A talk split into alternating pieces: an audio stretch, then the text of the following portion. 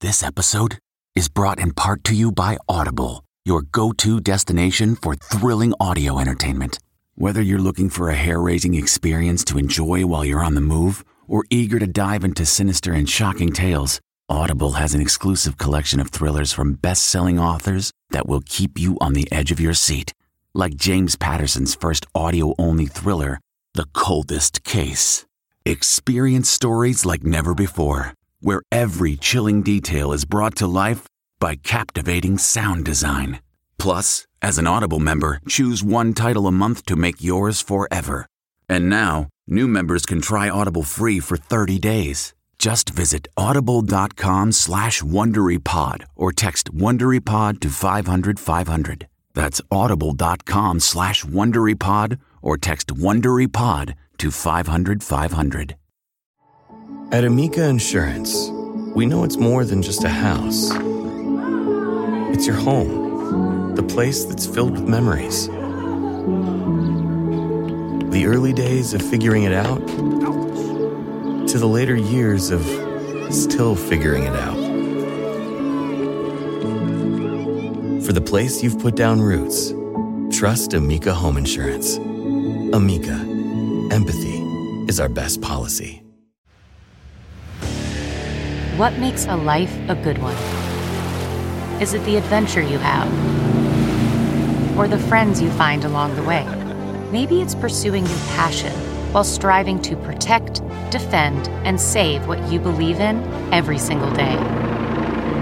So, what makes a life a good one? In the Coast Guard, we think it's all of the above and more, but you'll have to find out for yourself. Visit gocoastguard.com to learn more. An unprecedented disaster in California. Firefighters struggle to contain dozens of wildfires as parts of the state are engulfed in flames. Fire shoots 100 feet into the air. Smoke and embers turn the daytime sky into night as some are forced to drive through the blaze to get out. These are the kinds of unbelievable conditions that rescuers are facing. And news of firefighters injured, at least one critical, how they saved themselves from the blaze. Breaking news the Rochester police chief and his command suddenly retire the same day the family of Daniel Prude sues for the handling of his death. Eight weeks until Election Day, as the president hits two battleground states, how his campaign blew through $800 million. Will President Trump help fund his own reelection campaign? Plus, a new poll shows it's a dead heat in the crucial state of Florida.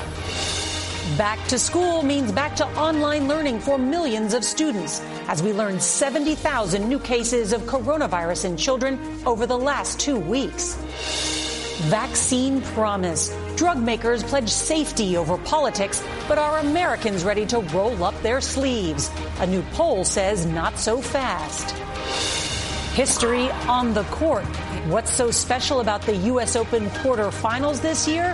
Here's a hint. Three of the women also go by mom. And a father and son serve up kindness in the toughest of times.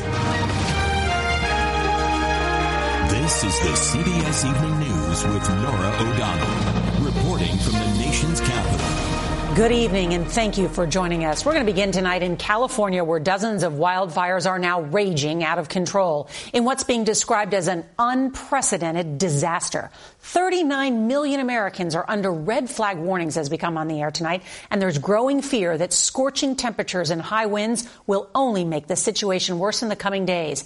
Now, much of the West Coast is now in the danger zone as powerful gusts of hot, dry air are fueling blazes all the way from the Canadian border down to San Diego. Tonight, the town of Malden, Washington has been virtually wiped off the map after flames ripped through the fire station, City Hall, and most of the homes there. But nowhere are things more dire than outside of Fresno, where what's being called the Creek Fire exploded so quickly it's being described as in a class by itself. Now, tonight, the National Guard is working around the clock frantically airlifting out hundreds of people who had been camping in the mountains and are now stranded by the flames, and power is being shut off for hundreds of thousands of people living in the area as crews try to stop electrical equipment from sparking even more fires. Now, there's also some breaking news that is just coming in from one of the major late stage trials of a coronavirus vaccine. The drug maker AstraZeneca says tonight it has put its study on hold while it looks into what appears to be an unexplained illness in one of the people participating in the test of the vaccine.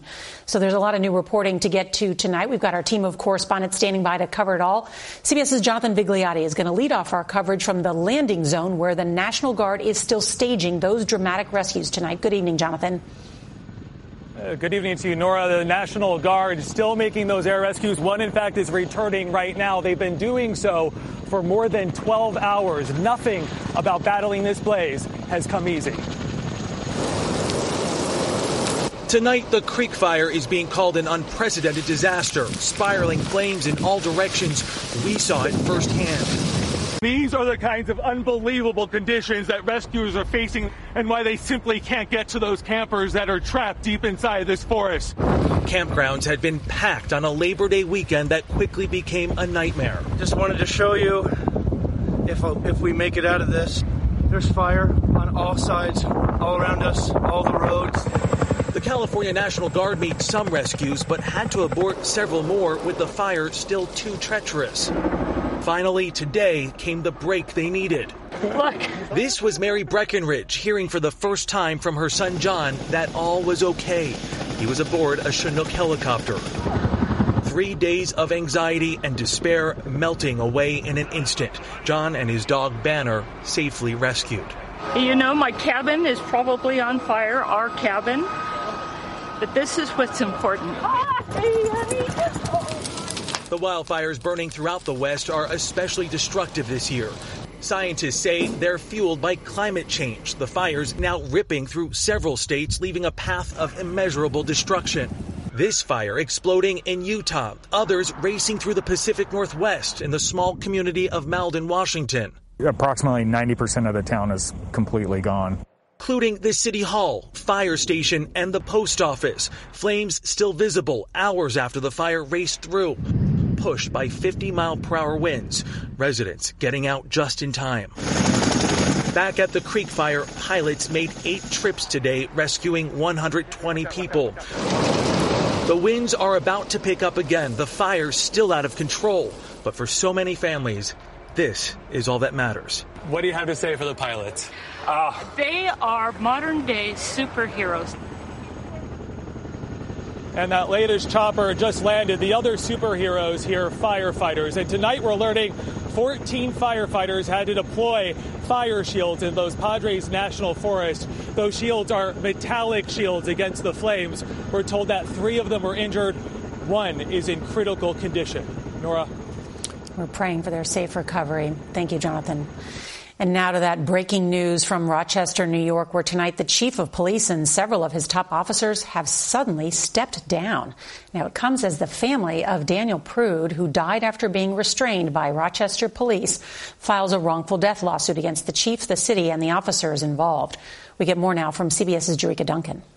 We want to make sure that uh, Mr. Prude's death changes how we do policing in this city. That was Rochester, New York Police Chief La'Ron Singletary at a press conference on Sunday. Now, just days after being accused of misleading the mayor of Rochester, he's announced his retirement, releasing this statement.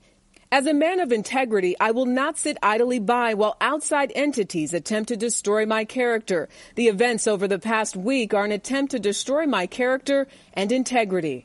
Get on the ground. Get on the ground. Last Wednesday, police body camera video from March showed Daniel Prude being arrested and restrained by several Rochester police officers.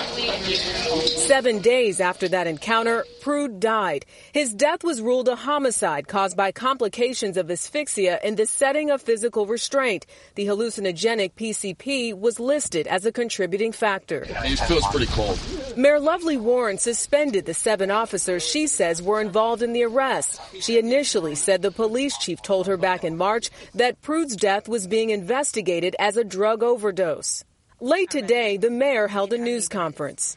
Chief Singletary will remain in charge of the department through the end of the month. and I know that he and the officers will fulfill their duties.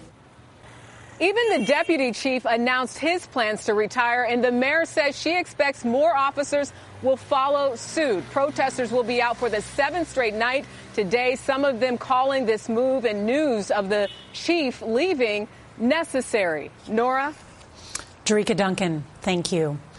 We've got more now on that breaking news on a possible COVID vaccine. Testing has been paused for one of the leading candidates developed by Oxford University and AstraZeneca.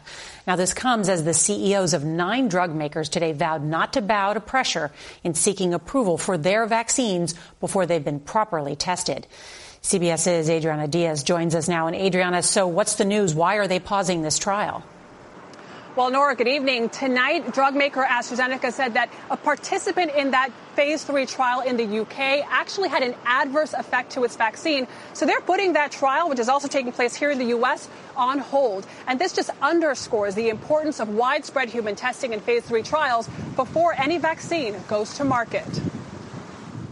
Nine of the leading vaccine makers stated what should be obvious that they'll adhere to high scientific and ethical standards. But in an unusual show of scientific solidarity, they also promised to pursue phase three clinical trials before the approval of any vaccine, a step Russia and China skipped, adding, We believe this pledge will help ensure public confidence. Here's why. A recent CBS News poll found that just 21% of voters say they would get a vaccine as soon as it's available, down from 32% in July.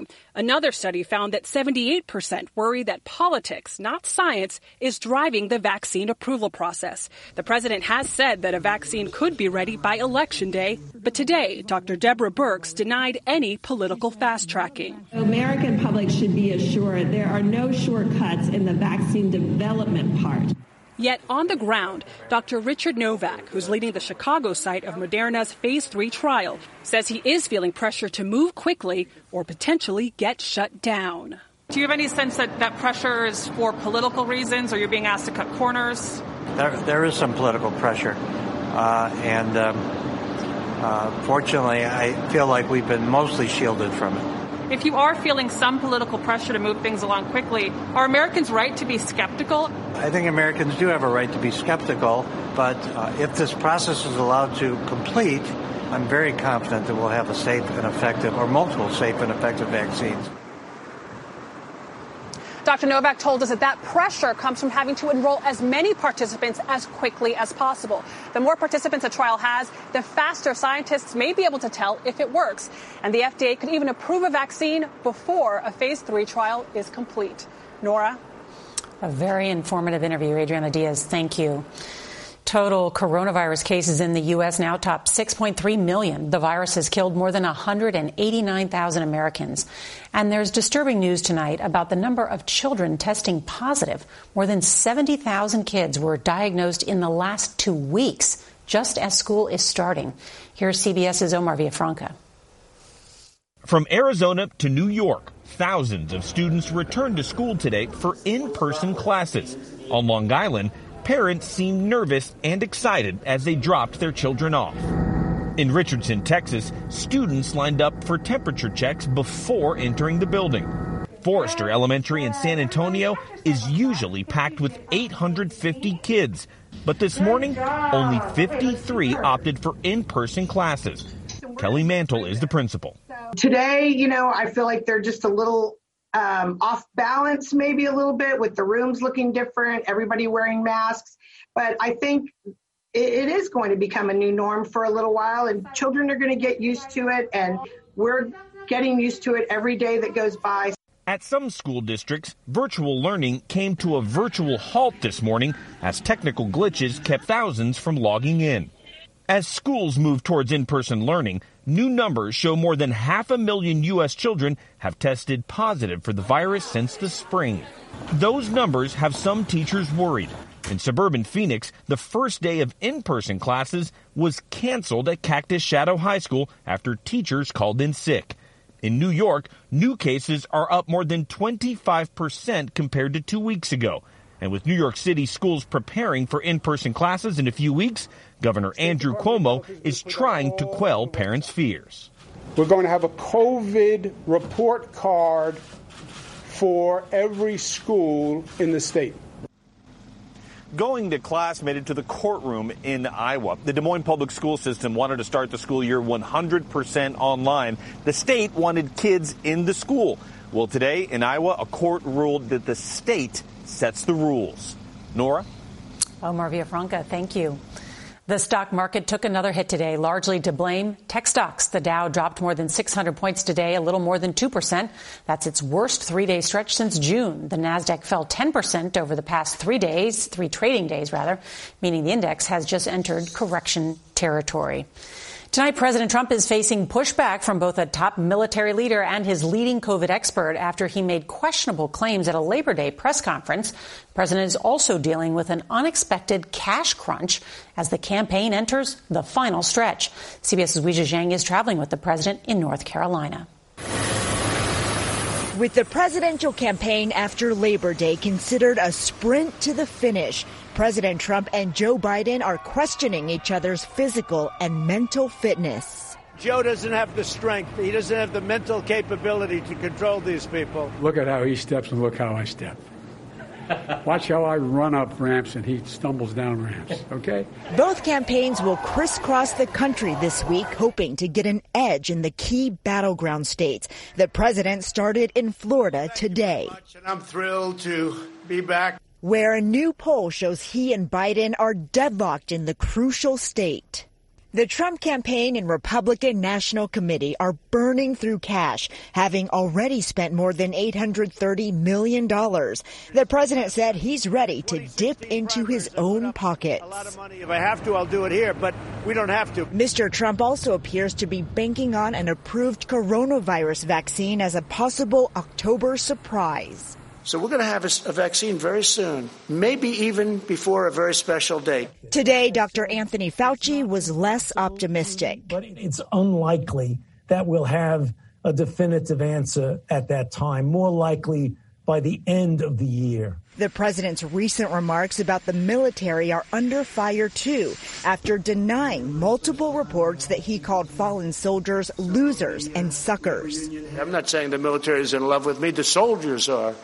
The top people in the Pentagon probably aren't because they want to do nothing but fight wars so that all of those wonderful companies that make the bombs and make the planes and make everything else stay happy. Army Chief of Staff James McConville pushed back against the claim that military officials are motivated by business deals. The senior leaders would only recommend sending our troops to combat when it's required for national security and in the last resort. President Trump won the state of North Carolina in 2016 by almost four percentage points. Tonight, his visit here is his third one in as many weeks. That's because the race is so tight that our CBS News battleground tracker considers it a toss up. Norah? All right, Weijia Jiang, thank you. Millions who live in the Rocky Mountains are dealing with severe weather whiplash tonight after hitting triple digits over the weekend. Temperatures have plunged by almost 70 degrees in parts of Colorado where it snowed today. Denver saw its biggest September snowstorm in two decades. Parts of Wyoming and Montana also got snow. In Utah, wind gusts were clocked at over 100 miles an hour. There are some new guidelines out today that say children should get a flu vaccine by the end of October. That's right. The American Academy of Pediatrics says with the combined threat of flu and COVID this season, it's more important than ever for kids over six months old to get vaccinated. Each year, about 80% of children who die from the flu are not vaccinated. And the March of the Moms continues at the U.S. Open tennis tournament. Serena Williams, Victoria Azarenka, and Svetlana Pironkova made history as the first trio of mothers to reach the quarterfinals of the same Grand Slam event. All three players have children under the age of four.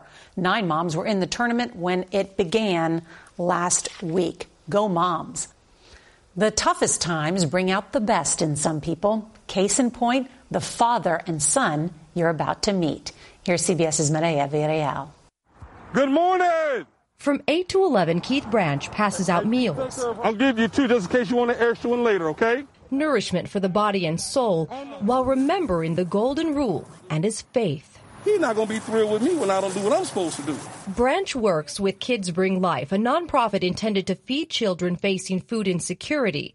However, with the pandemic and a stalled economy, millions of families find themselves in need of food. So Kids Bring Life began feeding children, young and old. Give him to come in, Keith. Branch and his 15 year old son, Keith, give out 50 meals a day, five days a week. The organization has 40 locations around Dallas. Janelle Hicks is their operations manager. How many a day? We are doing about two to 3,000 a day. I see more people that are just thankful, some people that are using money for bills. Now they don't have to use it on the food. How many meals you eat? How does it make you feel? Oh, makes me feel very good. The coronavirus has given Keith Branch and his son the opportunity to practice what they preach by doing unto others while serving human kindness and love. If you just believe that God put you out here for a purpose, you're going to inspire somebody. You have a blessed day, okay? A gold standard we could all live by. Mireya Villarreal, CBS News, Dallas. We all can be inspired by the branches.